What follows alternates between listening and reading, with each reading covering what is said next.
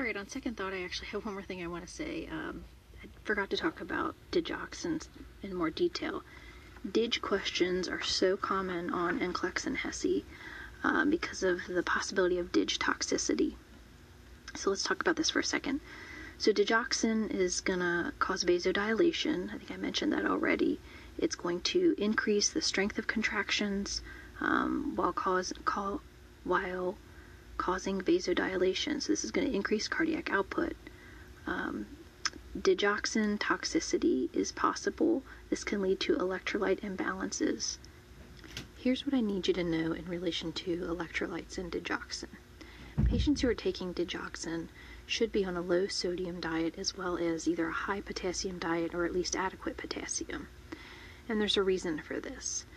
So, the um, spots that digoxin binds to are the same spots that uh, potassium binds to on the cell.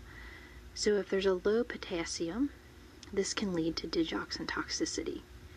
Because if there is not enough potassium in the body, then there's going to be more sites for that digoxin to bind to. Because remember, I just said that they bind to the same site. So if that patient has a low potassium, there's not enough potassium binding to those sites, then when they're taking the digoxin, the digoxin is going to bind to those sites. Thus, it's going to be more active because it's binding to more sites. So if it's becoming more active in the body, then that could lead to digoxin toxicity. so, just to summarize, patients who are on digoxin need to have adequate potassium in their diet because if their potassium gets too low, then there are more sites for that digoxin to bind to, thus, it will become more potent in the body and lead to toxicity. If you'll notice on the visual that I have on the slide, you'll see um, where it says in orange, you know, things that are going to cause or lead to digoxin toxicity, and one of them being low potassium level. Okay, so now here's the other side of it. Once that patient, if they do get to digoxin toxicity, if they get to that point, there's so much dig in the body, now it's affecting the sodium potassium pump. And so now the opposite can happen. Because it's um, causing that pump to malfunction, more potassium is going to leak out of the cell. Because remember, normally with that sodium potassium pump, it pushes potassium in the cell and sodium out of the cell. So if someone is in a state of dig toxicity, that pump is not working effectively. So more potassium is leaking out of the cell.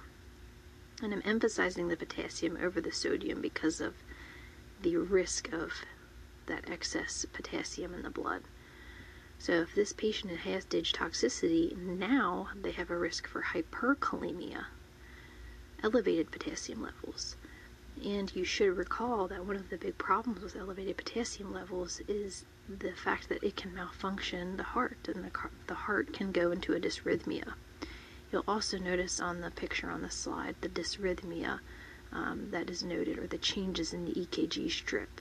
So that would be something else that we could see as a complication of digitoxicity.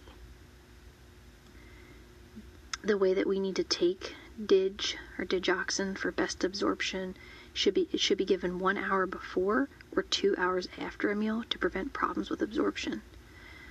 There's some um, interactions with food, licorice and aloe can cause depletion of potassium. Um, so if the potassium is going down, this could also indirectly affect the digoxin level. St. John's wort may decrease levels and effects of digoxin. And our therapeutic range for this is 0.5 to 2. So, just like we saw with lithium, this drug has a narrow therapeutic window.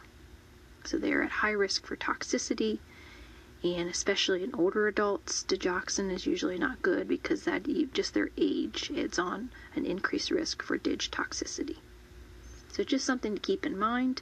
Make sure you're looking at that and reading about digoxin, especially in your um, pharmacology book and other resources to make sure you understand the risk of dig toxicity. Oh, and I guess I should note what that might look like. So if the patient has dig toxicity, um, the first sign of that is usually abdominal pain, anorexia, so the loss of appetite, nausea, vomiting, visual disturbances, bradycardia, and different dysrhythmias.